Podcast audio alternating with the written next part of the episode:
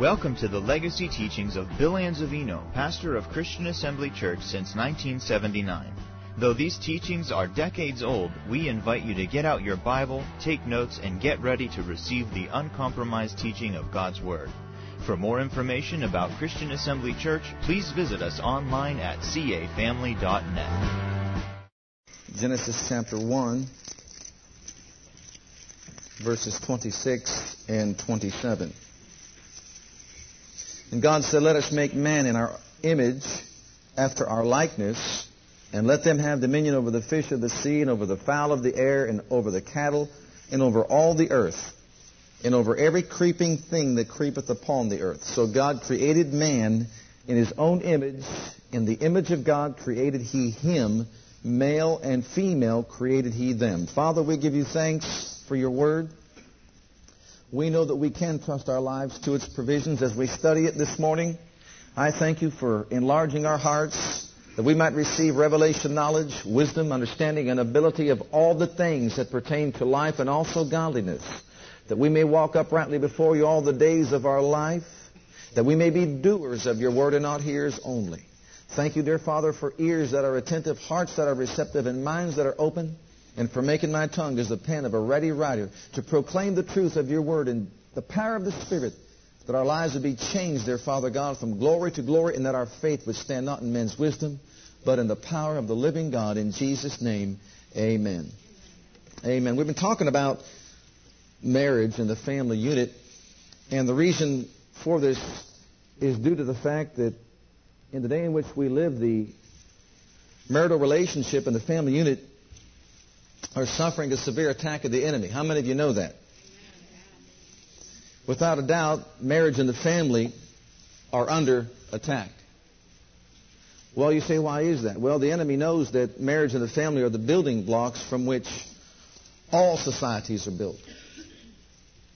He knows that. And he knows if he can destroy the marital relationship, he can destroy the family unit.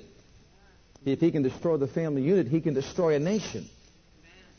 And of course, what kind of an effect will it have upon the body of Christ or the church of God if marriages are weakened and family units are weakened? Of course, they would be devastated and the work of God would be made ineffective. So it's understandable then that the enemy would do his best to bring division and confusion and disharmony and disunity to the family unit and marital relationship. As a matter of fact, you've heard me say it many times before. I will continue saying it.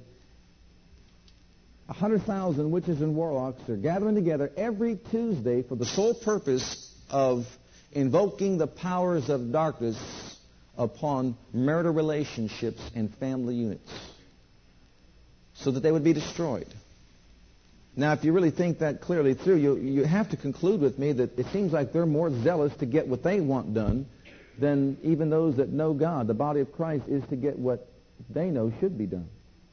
In other words, they're putting forth the effort and the energy that is required to destroy the family unit. It's time that believers begin to wake up and rise up to the occasion and begin doing their part to counteract this because greater is he who is in us than he that is in the world. Amen. Greater is the God who lives in us, who resides in us, than he that is in the world. And it shouldn't be the way it is right now. I mean, we gave you the statistics last week, and we discovered that it's absolutely devastating. It's alarming to, to, to really see what's happening in the world today with regard to the marital relationship in the Christian family. I mean, they're falling apart left and right. There isn't a church in America that hasn't been affected by divorce. One out of every two marriages ends in divorce.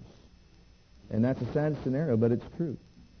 Well, with all this, of course, being true, and someone says, well, why are we so negative? Or why does it appear to be, you know, is it that negative? Well, we have to bring out the negative. How many of you know it's important to be positive and also understand what it means to be negative?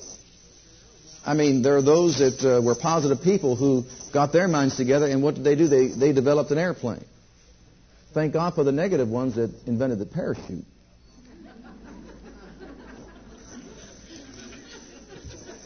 They didn't have much faith in it, did they? Well, sometimes you have to bring out the negative so we can also understand. See, the negative has a good side to it, is what I'm saying. Now, the highest service that any church can render to God and also to Caesar would be what then? To strengthen marriages and to strengthen family units. Because if we can strengthen the marital relationship and strengthen the family unit, then we can strengthen the body of Christ, the local church, the body of Christ, and also, I believe, the nation. See, we can render a tremendous service to God and also to Caesar if we would just do our part to strengthen this relationship of marriage and family unit. Then we can be a powerful force here upon this earth to accomplish you know, the, the purposes of God and the plans of God. Well, how do we do that? In Psalms, don't turn to it, but in Psalms 127 and verse 1, we are told, except the Lord build the house, they labor in vain who build it. I mean, man has tried to do his best to figure out the relationship between a man and a wife, and I think he's fallen flat on his face. You know, and many have uh, done their best to try to hold a family unit together and protect it from all the devastating storms that we encounter in life, but once again, we always seem to fall short or, and are not as effective as we would like to be. Well, we're instructed there by that verse of Scripture that we've got to allow the Lord to build the house. See, marriage is a house that needs to be built by the Lord. And except the Lord build the house, the family unit, then they labor in vain that build it. Well, you might say, well, you know, we went, you know, there are those that we know, know of, and, and they went through their lives, and everything seemingly uh, turned out to be okay, and everything was fine. But we have to remember something. We're not just talking about in natural things. We're talking about spiritual things and eternal things. And that means that even though things may appear to be okay on the surface, what really counts is what takes place in the end of it all. So if people aren't living for God, then it's still no good no matter how good their relationship is, no matter how good they think the family unit is. If they really don't know God, then ultimately they haven't fulfilled God's plan for their lives together. Ultimately, what we're saying is God has got to build the house because except the Lord build the house, the labor in vain that build it. Marriage is an institution ordained by God. God set the thing in motion. How many of you guys know out there? We didn't think it up. God did. We didn't think it up. God did. He's the one that put it all together. We had nothing to do with it. Ladies, likewise. You didn't think up marriage. God did. We're not the ones that thought up the family. Oh, let's have a family. We're not the one that thought it all up. God did. This all originated in the heart and mind of God. And therefore, if he is the one who drew up the blueprints, I mean, think about it. He's the one who should know how to order our steps. He should know all about it, and if we just follow his leading and guidance and plans and purposes and follow that instead of our own thinking, I really believe that we can have what God intended for us to have. See, Jesus said the storms of life are going to come to every single one of us, but the house that is built upon solid ground. And solid ground does not mean human philosophy. It doesn't mean the secular, you know, thinking. It means God's ways, God's thoughts, God's purposes, God's plan. To be frank about it, beloved, I really believe that most people, when they enter into a relationship of marriage, are not even schooled in God's thoughts, ways, purposes, or plans when they get married. And very often they'll just say at the altar, I do, but they don't know what they did. They didn't know what they said I do too. They just said I do, I will, and, and that was the end of it all. Well, I really believe it's our responsibility as a church, as a body, as a church, as the, within the body of Christ, to explain God's plans and purposes so that we can have a better understanding and then set our sights and goals so that we so fulfill his plans and purposes and have harmonious relationships of marriage and also family units that are serving God because that was God's intention from the very beginning. You'll find out from these scriptures that what God is saying is that marriage is an extension of his own image in man. Look at again in verse 26. And God said, Let us make man in our own image. Marriage then is an extension of God's image in man. You say, How do you say that? Well, he wants man made after his likeness, but in verse 27 it says he created man in his own image likeness, and he created male and female created he them. See, man is both male and female. That's why sometimes it, it, you have to really have a lot of patience and endurance when it comes to, you know, those who have this kind of mentality, the women's lib mentality. They want to have their own identity. Don't they realize that in Christ there's neither male nor female? Don't they realize in man there's male and female in man because God made man male and female. He didn't make them apart from one another. He made man both male and female. And if we would understand that, then they can find their identity and be successful in life. So marriage then becomes an extension of God's image in this sense. Now man by himself, woman by herself, reflects the image of God in a sense that they have spirit, soul, and body. Just like God, spirit, soul, and body. Three parts, tripart being, spirit, soul, and body. We understand that. But you see, apart from a loving relationship coming together in unity and harmonious love, they don't have the ultimate God-likeness of reproducing life. See, they can't reproduce life by themselves as individuals. God is a creator. He creates life, but man by himself cannot reproduce life. Woman, female by herself cannot produce life. So when they come together in that relationship of marriage, they ultimately reflect the very image of God because together they can produce life. And what that is saying to us is this, that without each other, they are really incomplete. They have need of each other. And so without each other, they are incomplete. We could say that they're different, just like two pieces of a puzzle may be different, but yet they can come together and be complete. And that's exactly what God intended from the very beginning. Now, I understand, and you'll understand with me, that there is a call to singleness. Someone might say, well, then am I incomplete because I'm single or I'm not married? Well, let's look at it this way. God's rule is this, that men and women, men and women should come together and become married and also have families, etc., etc. But Jesus himself said there are those that are called to being single. But not every individual has that gift or that calling upon his or her life to remain single.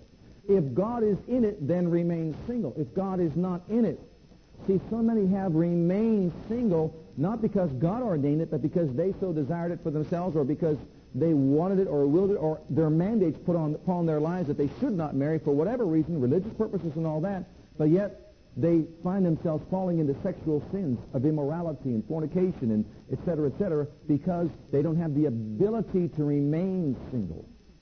So if God is in it, yes, a person should remain single because God gave that person that gift. Jesus said it's not, it's not so that all men can remain single because all men do not have that gift.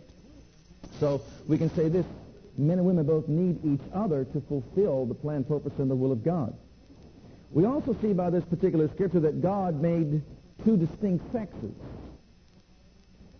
Two distinct sexes, male and female. And someone said it this way, he made Adam and Eve, not Adam and Steve. A point well taken and well understood, but not only in reference to homosexuality, that God didn't ordain that, it wasn't that way from the very beginning, but also what about this? I think some, have, some men have the idea, now why didn't God, instead of bringing me a woman, see, man was lonely without a woman. I mean, he was complete in himself, but he was alone at that point. Remember, this is before the woman came along. Some have the idea, why didn't God bring me a chess player? Why didn't God bring me a fishing partner? You know, why didn't God, you know, bring somebody that we can sit down and uh, chat with or watch the ball game with or something like that? See, man had his own idea of what it would have taken to resolve loneliness because he didn't understand anything about a woman at that time. And he probably went from animal to animal trying, you know, to, to play ball with them or do whatever he possibly could, but he just, he just couldn't get the job done. He was still alone in his own class. And so finally, after he exhausted all those, I mean, you know, how can you fellowship with the hippopotamus? I mean, or rhinoceros? It just doesn't, it doesn't go very good. It doesn't go very good at all. They can't communicate. They, you know, et cetera, et cetera. And so uh, God then set things in motion, and what He did was revealed His plan. He figured, I'm going to provide a woman. Now, guys realize this, women realize this. The woman was in the heart and mind of God. Man had no knowledge of this. Man had nothing to do with a woman at all. If he was allowed just to think the way he wanted to think, like I said, he'd have probably thought up some other things that would help him resolve loneliness. Because you see, in himself he was at that time complete, but he was alone. So look at verse, well, let's go on to verse 18. And the Lord God said, it is not good, just chapter 2, verse 18. And the Lord God said, it is not good that man should be alone. Now, man was alone in his own class, and God said that that was not good. And so he said, I will make him an helpmeet for him. Once again, it was God's idea to make the woman. It was not man's idea. So we see here then, since the woman was an idea of God, then in his sight the woman is good. And she has her rightful place and purpose in life. One set forth and ordained by God, not set forth or ordained by man. One that was brought forth out of the heart and mind of God, not one that was brought forth out of the heart nor the mind of man. It was God's idea to make man both male and female. It was not man's. So, we see here then both sexes are needed. Now, verse 19 says, And out of the ground the Lord God formed every beast of the field, every fowl of the air, and brought them into Adam to see what he would call them. And whatsoever Adam called every living creature, that was the name thereof. And Adam gave names to all cattle, the fowl of the air, the beast of the field. But for Adam, there was not found in help meet someone who was suitable for him. And that's all that really means, somebody who was suitable for him. Have you ever asked yourself this question, why is it that men and women are so different? I mean, some women have this idea, you know, why aren't more men like women? And men have this idea, why aren't more women like, like, you know, like men? They ask themselves this question, and I think if they ever get over that hump, you know, they can start finding some answers and solutions some, to some problems that they encounter in life. I have my own theory here based on some of these scriptures. I want you to notice in verse 21. And the Lord God caused a deep sleep to fall upon Adam, and he slept. And he took one of his ribs and closed up the flesh instead thereof. And the rib which the Lord had taken from man made he a woman and brought her unto the man. And Adam said, This is now bone of my bones and flesh of my flesh. She shall be called woman because she was taken out of man. Now I want you to notice from the very beginning that the reason why there's so many differences between men and women, and the reason why most men don't understand women, is because God had to knock Adam in the head in the first place just to get him to sleep. And when he did, I mean, he caused a deep sleep to come upon him. He gave him one of his divine anesthetics, and he was out there for a while, and he woke up. He was madly in love. And it's been that way ever since. She took half his brain, part of his rib, and that was the end of it all. And he's just walking around wondering, I mean, he loves her, he's attracted to her, but he can't live with her, can't live without her. You've heard the expression before. Doesn't know why. All of a sudden, this man who was complete suddenly is now incomplete without the woman in his life.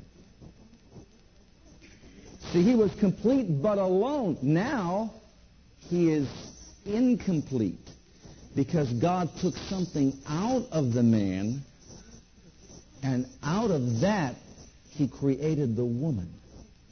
He did not create woman out of the dust of the earth. He created woman out of man. And of course, ever since that day, you know, those who sat up with Adam, they said it was an inside job. I mean, you know, he was out cold, didn't know what to do. God went and just God did it all. Just absolutely, you know, unbeknownst to him, just went ahead and did this this thing, and he's been suffering the consequences ever since. You've got to use a lot of humor when you talk along these lines, otherwise it's, it's uh, stoning and everything else. but no, all kidding aside, what, what I'm saying is that God did this thing. He took something out of man, and out of it he built. The Hebrew actually says he builded. He builded the woman. See, the woman came out of the man. Now, understand this in the day in which we live, we always hear people saying, young people that are, you know, single and all that, I want to find the perfect mate. And by definition, that person that is supposed to be, supposedly to be perfect is someone who meets the criteria to a T. Someone without flaw, someone who is absolutely perfect to be the, the, the mate that they want in life. It's important for us to understand that once man fell from that place of creation, that man is not perfect and will never be perfect. And to say I want the perfect mate is really improper. There's no such thing as someone who is perfect, who is flawless, who will meet all your needs, your requirements, etc., from A to Z. It's impossible. In order to do that, can you imagine all the different functions and the emotional makeup of a woman and also of a man? In order for God to do that, he'd have to do such a work, I mean, it'd be a greater work than the work of creation. He can't possibly do that. We have to understand that there are people that exist in the state in which we live as male and female, and there is the potential for those two individuals to come together as an act of their will and serve God and also follow God's leading and teaching and guidance with regard to the marital relationship. No one out there is perfect. No one out there is flawless. No one out there is blameless. If we're looking for somebody that doesn't have any, any problems with their, their character and, and their emotional makeup, forget it. It's just not going to exist. It's not out there. So you see, we have to understand that when we talk about a perfect mate, what we're talking about is that there may be a dozen out there, there may be a hundred out there that would choose to serve God and do His will, that you can be attracted to and compatible with, and that you'd want to make your home with and social unit under God with. And they're out there in the world. Now that's true. But understand this, there's no perfect person that's out there. There, I mean, man, I, I'm sorry to say it, but there are no perfect husbands. And there's not a perfect husband in this place, myself included. I know it's hard for you to believe, but I mean, it's myself included. It's just not a perfect husband. You know, and there are no perfect wives that are out there. Oh, so and so's got the perfect wife. No, no, that's not true. No one out there is flawless. No one out there is is uh, so perfect in, in that sense of the word that they make no mistakes in life. See, some have the idea if I could just have that person as a, as a mate, then everything will be perfect in my life, and that's not true. Because no matter who you see, beloved, we're all in a fallen state. We all have our shortcomings. We all have our faults. We all have our human frailties in life and experience, and therefore, not everyone has, as so many think, the perfect marriage. It means everyone at the sound of my voice must exert effort and energy and put forth the effort that is needed to have a harmonious relationship of marriage and a family unit that will serve God. Ever notice that one of the most difficult things to do is to get all the family together to worship God and study the scriptures and all that? In most cases, I'm saying in most cases now. Why is that? Why is that? See, the enemy knows if he could, if husband and wife would ever get together and harmonize their lives and blend their lives together, they'd be a powerful force for God upon this earth.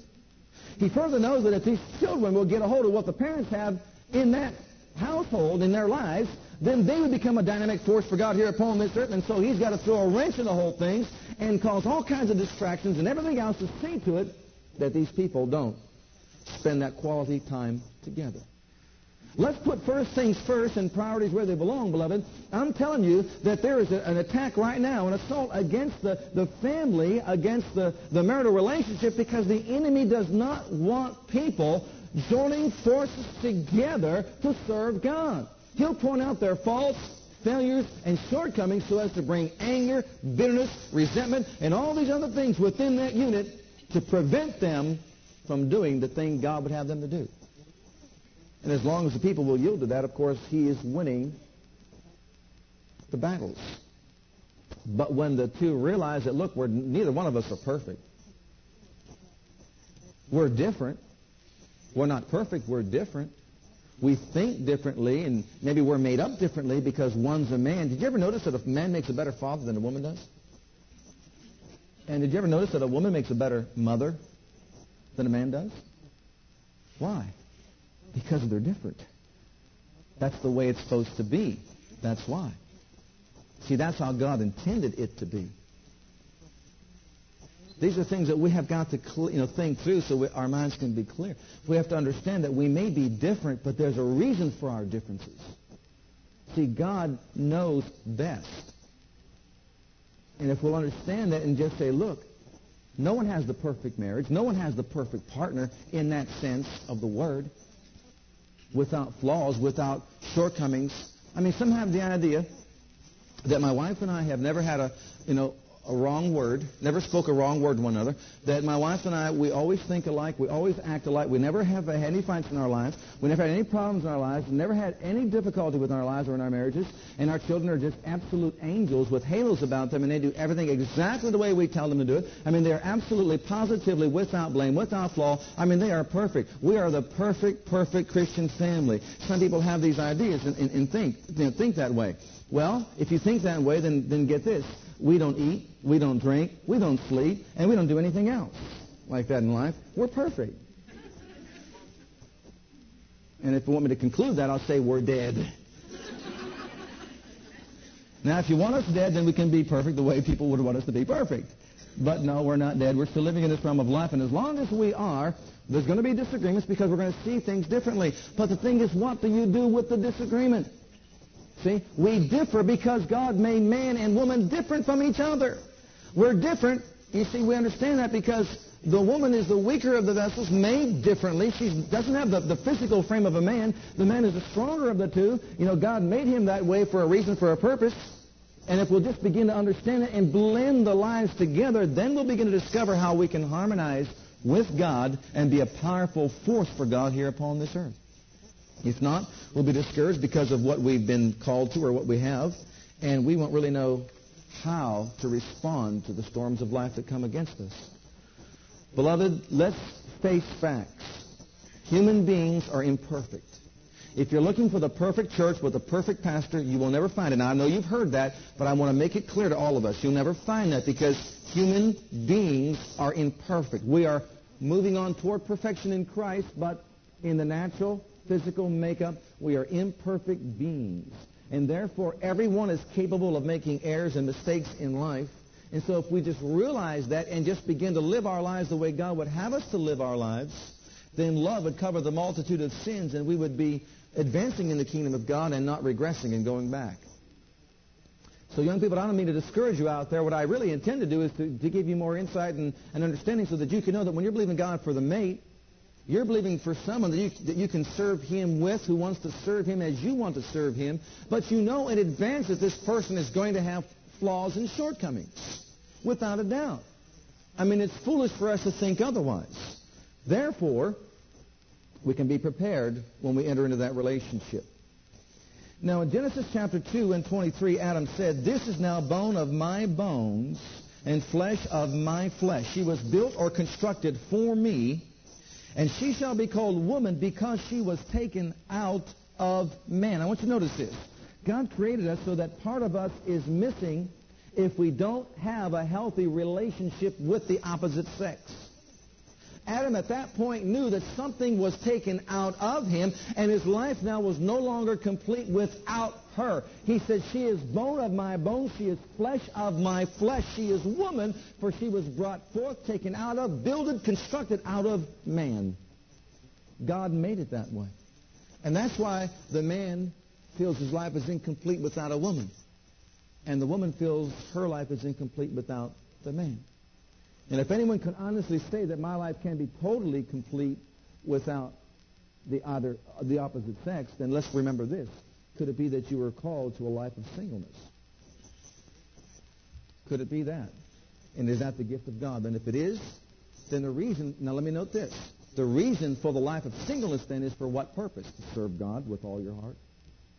Not to go about and, and, and to build your own castle not to go about and to achieve your own high aspirations. If your life is called a singleness, then that one singleness of purpose is to serve God from the heart, to discover His will, to fulfill His will all the days of your life, and not to do your own thing.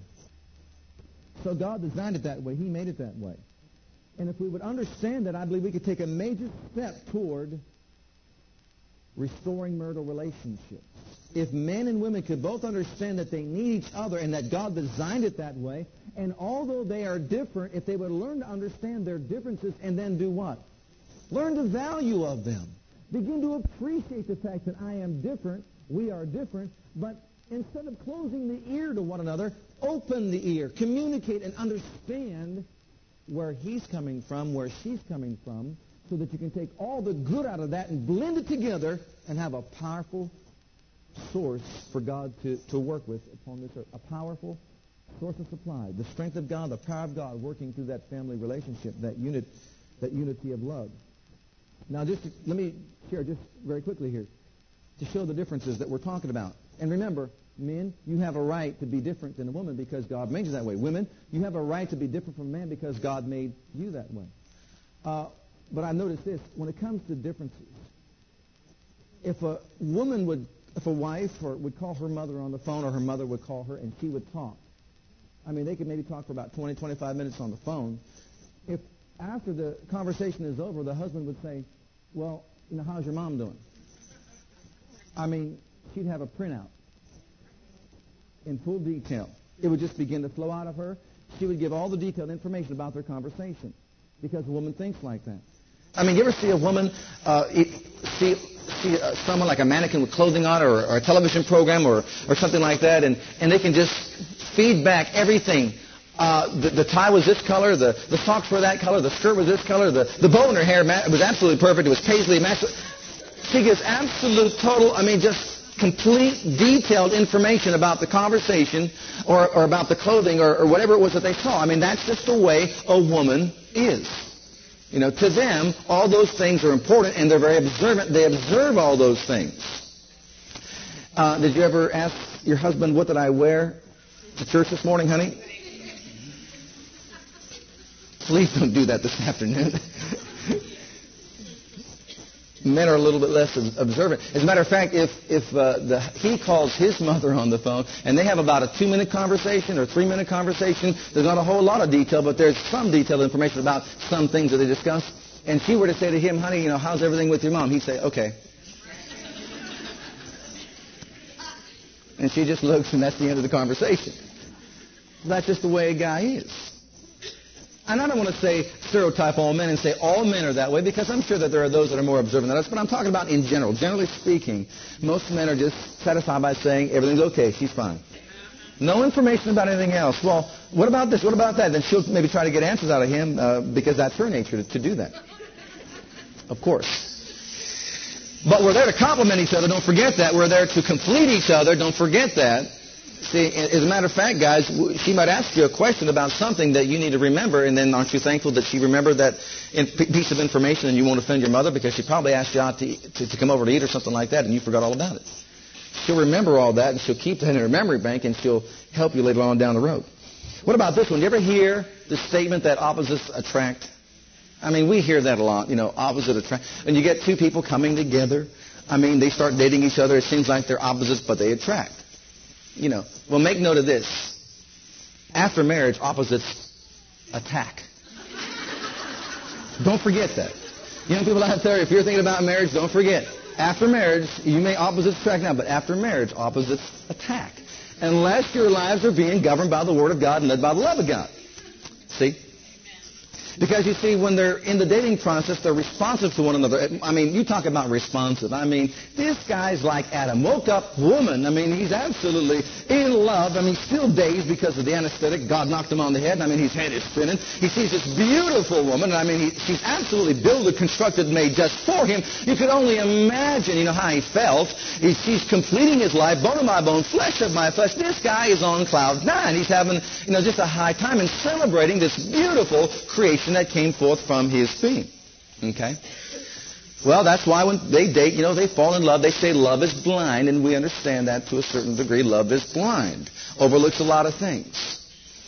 And so they're in the dating process, and while they're dating, he's bringing her flowers and, you know, and candies and all these different things, and she's, of course, making his favorite meals and, and all that, and, you know, uh, they don't realize they're opposites and they're attracting at this particular time because, you see, she kind of views him as a laid-back, relaxed, easy, fun-going guy, just a guy that just loves life, appreciates life, no pressures, no cares, no worries, you know, nothing like that at all. And he goes over to her house sometimes, you know, to her apartment. Maybe she has an apartment, and maybe she was at school whatever when they met. And of course, she takes care of the house well. I mean, it's absolutely beautiful. I mean, the table is set perfectly. Everything is in proper place, and the napkins and the and the glasses and the dishes and, and all that.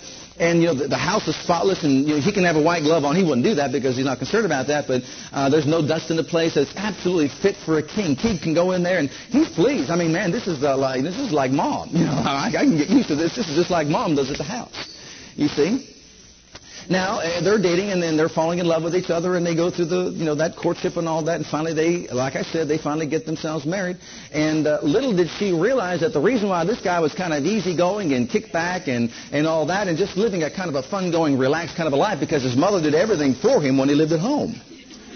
And if she would have seen his apartment when he was off at school, where he lived in, a, I mean, if she would have seen that, I mean, he walked in a house and threw his coat over here, threw his socks over there, and his shoes over there, and, and, and everything else just in scattered different directions. And, and you know, he, he figured, well, mom, you know, took care of all this at home, and, and he wasn't about to start, you know, learn about doing this. Now, I'm not saying all men are like that. But most men, you know, they just walk in and just they're just kind of relaxed, easy going. I've done my work for the day and just throw everything around the house and uh, and all that. Well, all of a sudden, she he begins to find out Yes, she's meticulous, she's nice, she's clean, she's neat, and she's all these different things, but she also lived with herself. And then when this guy came home, she started to find out that his being so opposite from her offended her.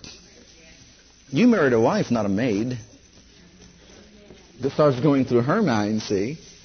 And she's going about now having to start picking up all these different things. Finally, she, she realizes, what in the world am I doing? What am I doing this for? I'm not his maid. See? And so all of a sudden, instead of opposites attracting, they begin to do what? Attacking. They begin attacking each other and finding fault with each other. And all of a sudden, instead of responding to one another's love, see, love deeds and love acts, love that was blind now begins to see. So this is what you're really like. Now we've set the stage for a wonderful warfare, haven't we? But, you know, it works both ways. it's true, and that's just the way life is. I mean, everybody says hindsight is better than foresight. If we could look back and, and really see, you know, before, and know all that we know before we get married, then, of course, we could make provisions to make some necessary changes before we ever enter into that relationship. But the idea is that let's realize that men and women are different. And that's the point I want to make this morning because there's too much to cover. We've got to understand that men and women are different in their makeup. God made it that way.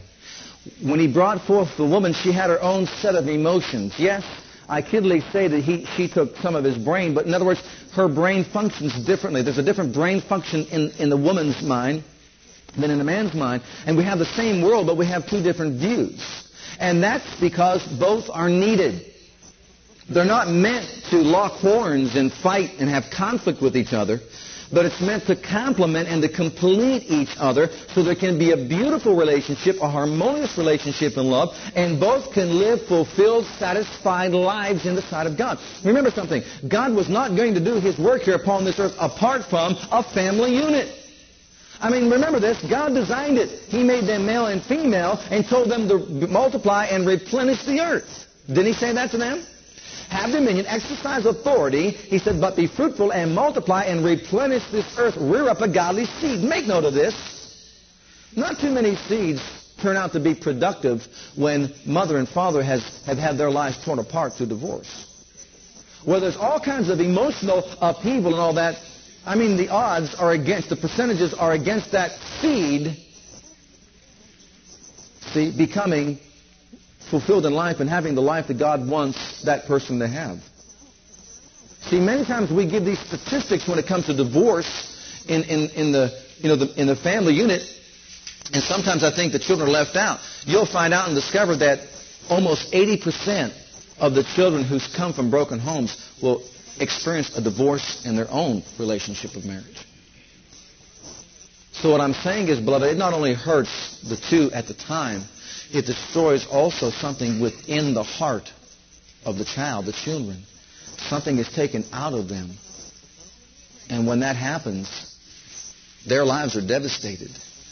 And so we have to understand that God wants us to be responsible people, knowing that there are differences that exist between uh, the man and the woman, but also God has given us and supplied us with His Word that will enable us through prayer, through study of the Word, and through diligence in seeking God and, and understanding His principles with regard to the marital relationship and family unit, if we'll do all that He intends for us to do in resisting the devil and holding back the forces of darkness and not yielding to our emotional feelings and desires, then we can have what God wants us to have and, and set the stage for a beautiful relationship where children can be reared up in a godly sense because that's what God was looking for was a godly family. And the seed, you see, then is productive in the sight of God. It'll then further enhance what? The kingdom of God upon this earth. That's what God is looking for.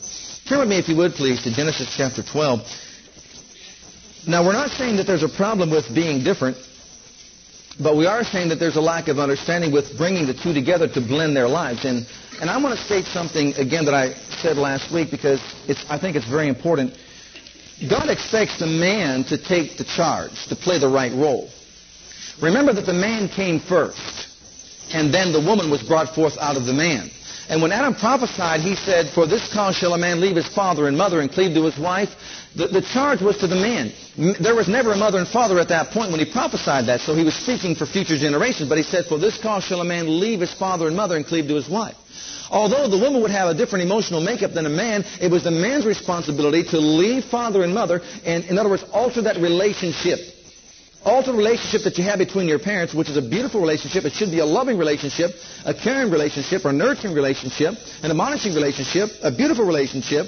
But it's now time that that relationship is altered so that you can step out from that protective authority and covering. You can take the things of God that have been instilled inside your life and heart. You can establish your own social unit under God and you can begin to serve God. You cleave to your wife. Man is responsible. And I don't say this to put any more undue pressure upon men.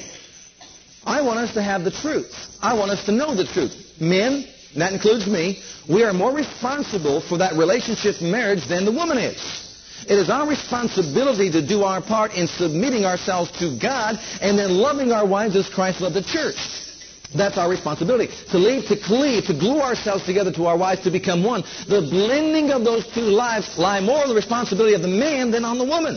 The man is responsible to blend those lives together. The man should be working toward that end, toward that goal. He should be the one as a, remember, what did Peter say about that relationship? Husbands, dwell with your wives according to knowledge or understanding, giving honor to the wife as to the weaker vessel. Right? Because you're heirs together the grace of God that your prayers be not hindered. The man was responsible to, to understand his wife.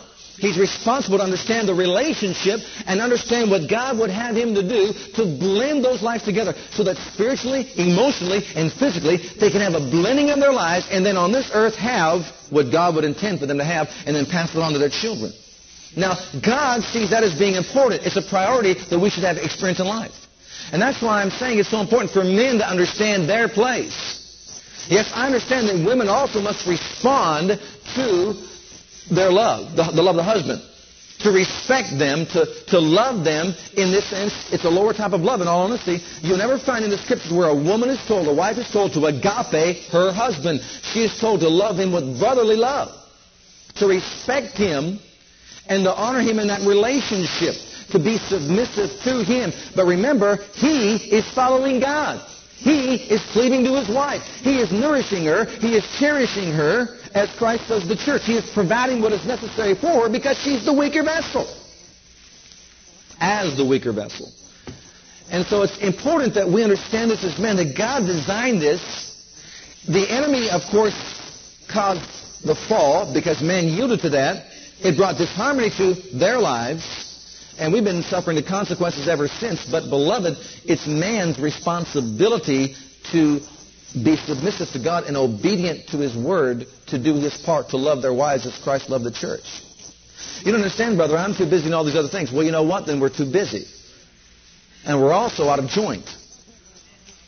We have got to begin doing what God wants us to do, men. Men. Because the responsibility falls squarely on our shoulders. It's man's responsibility to love the wife. Now, it's not wrong for man to be different than a woman, I was saying. Okay? A man is, we said this, a little bit, he's more oriented to, to be logical in his thinking. He's more challenge-oriented. He is aggressive. The man is conquer-oriented. I mean, that's, those things are just inside of a man. Man has got, he faces everything in life as a challenge. Whatever it is, it's a challenge to him. If he's, like I said, going on a trip, it's a challenge to him to make his destination. I don't know what he's going against. He's going against time. When he gets there, he's just hurrying up to slow down. But he has to get there to hurry up to prove that he got there so he can slow down and have vacation. But he challenged it.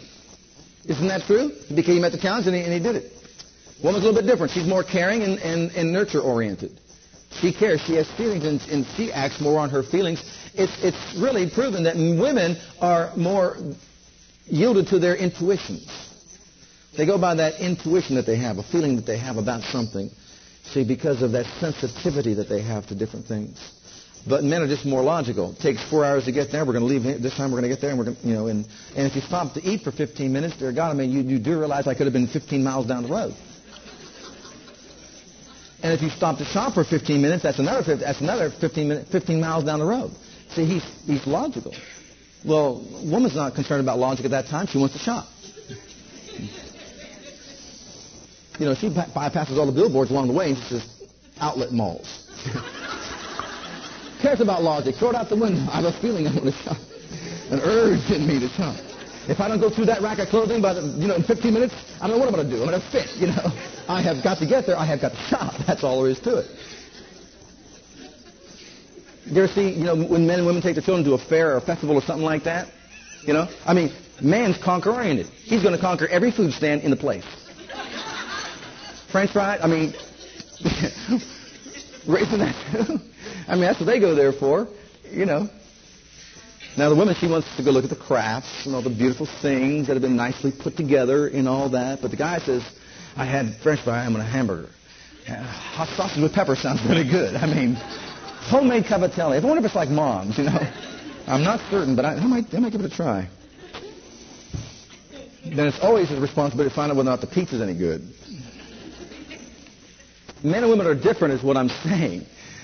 And we have to understand that. It's not wrong for the woman to want to shop, and it's not wrong for the man to want to get there in 15 minutes you know, sooner than he would have before. But ask yourself this question, men, when you get there, what was I rushing for?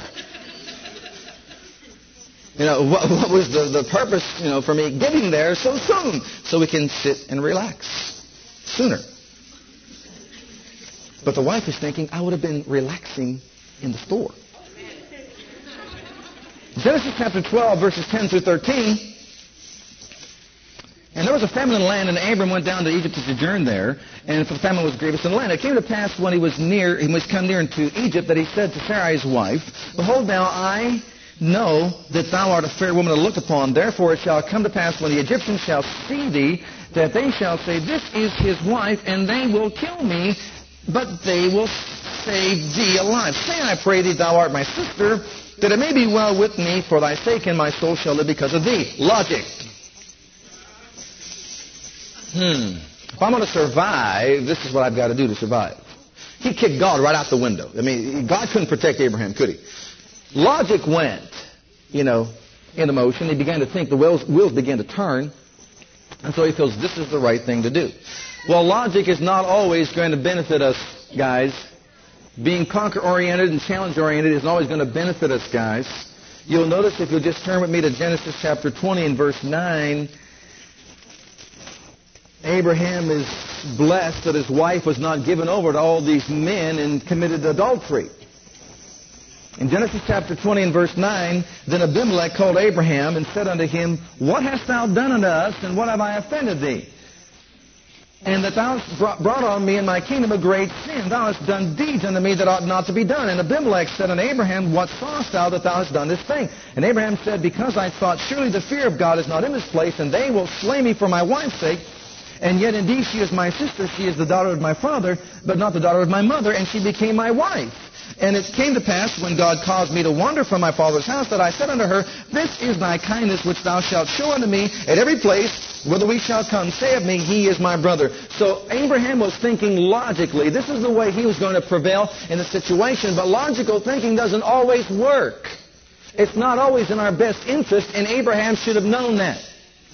But he didn't walk with God long enough, so he just let his wheels turn, and he did it the logical way. This is how. And it was kind of a half-truth and a half-lie. She really is my sister, but she's also my wife. So he left that part out.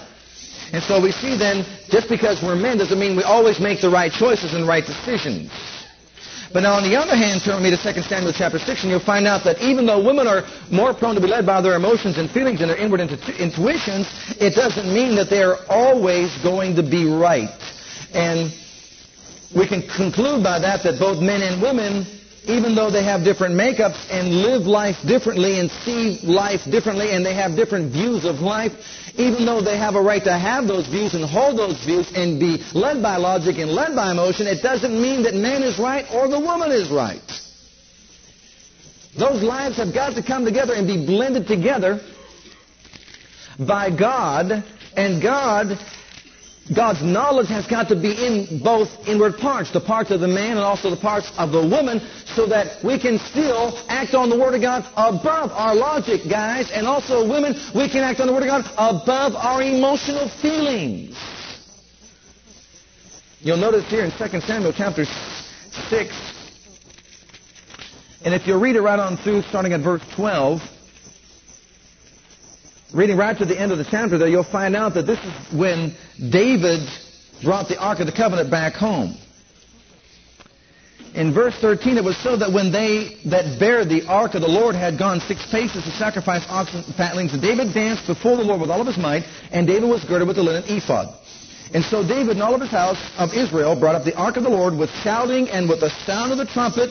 And as the ark of the Lord came into the city of David, Michal Saul's daughter looked through a window and saw King David leaping and dancing before the Lord, and she despised him in her heart.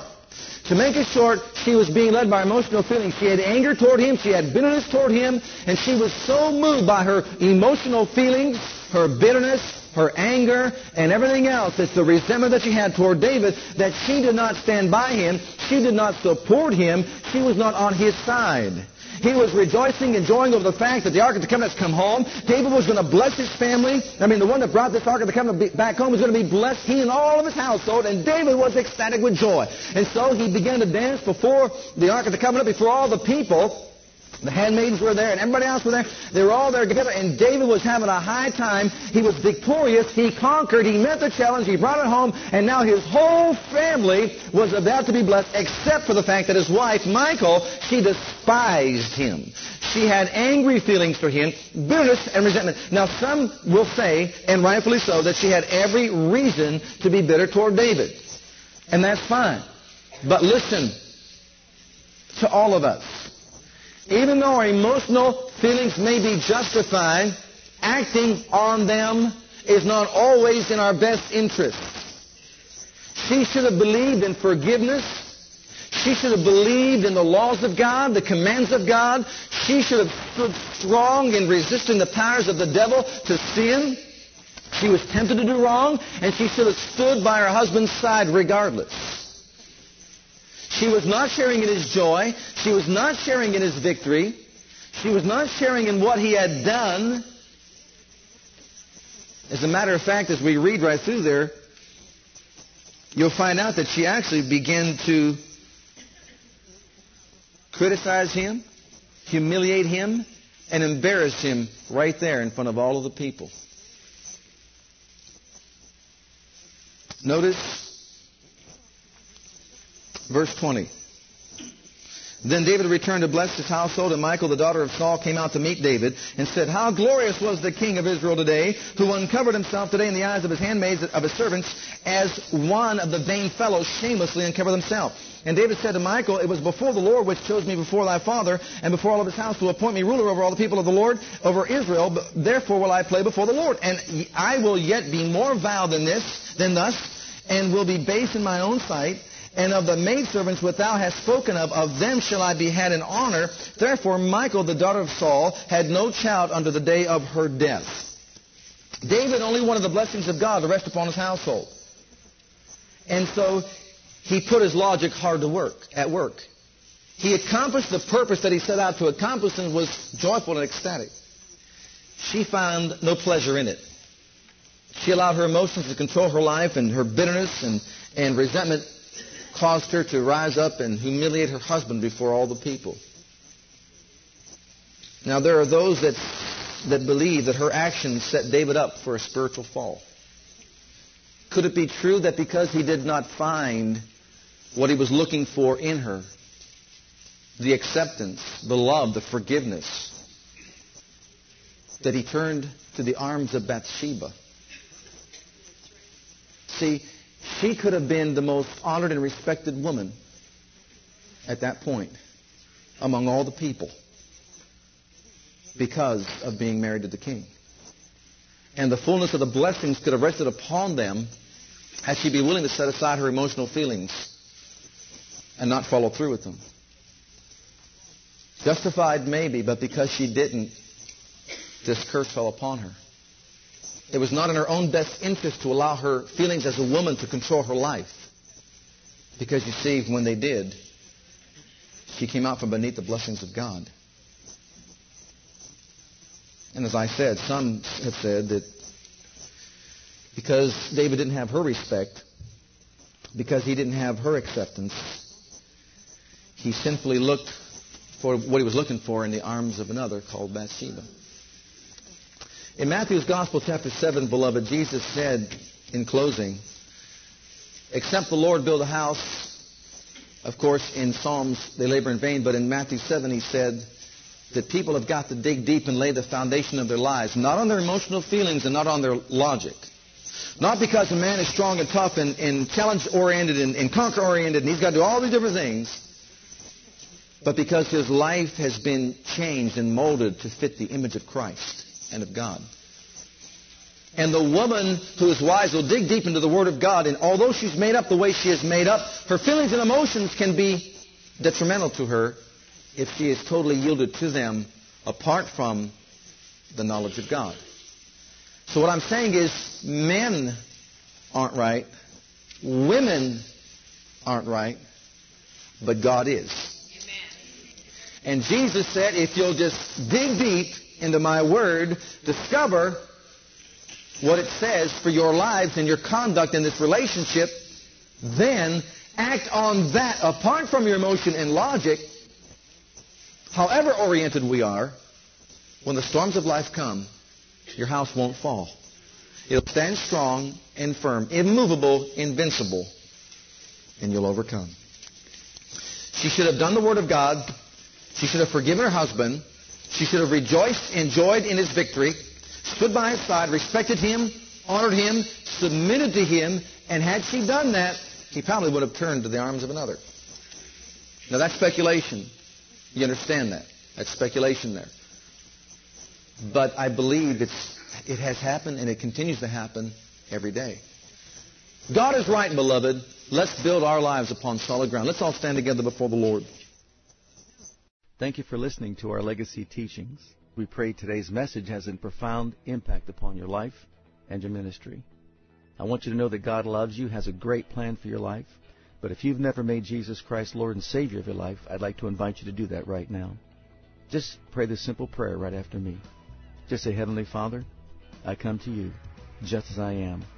And I believe with all my heart that Jesus died for my sins and was raised from the dead for me. I open the door of my heart I call upon the name of the Lord. Lord Jesus, come into my heart now. I receive you and accept you as my personal Savior and Lord. If you prayed that prayer with me, you're a child of God right now, and I encourage you to get into a good Bible based church where you can learn to grow in your Christian faith and experience. God bless.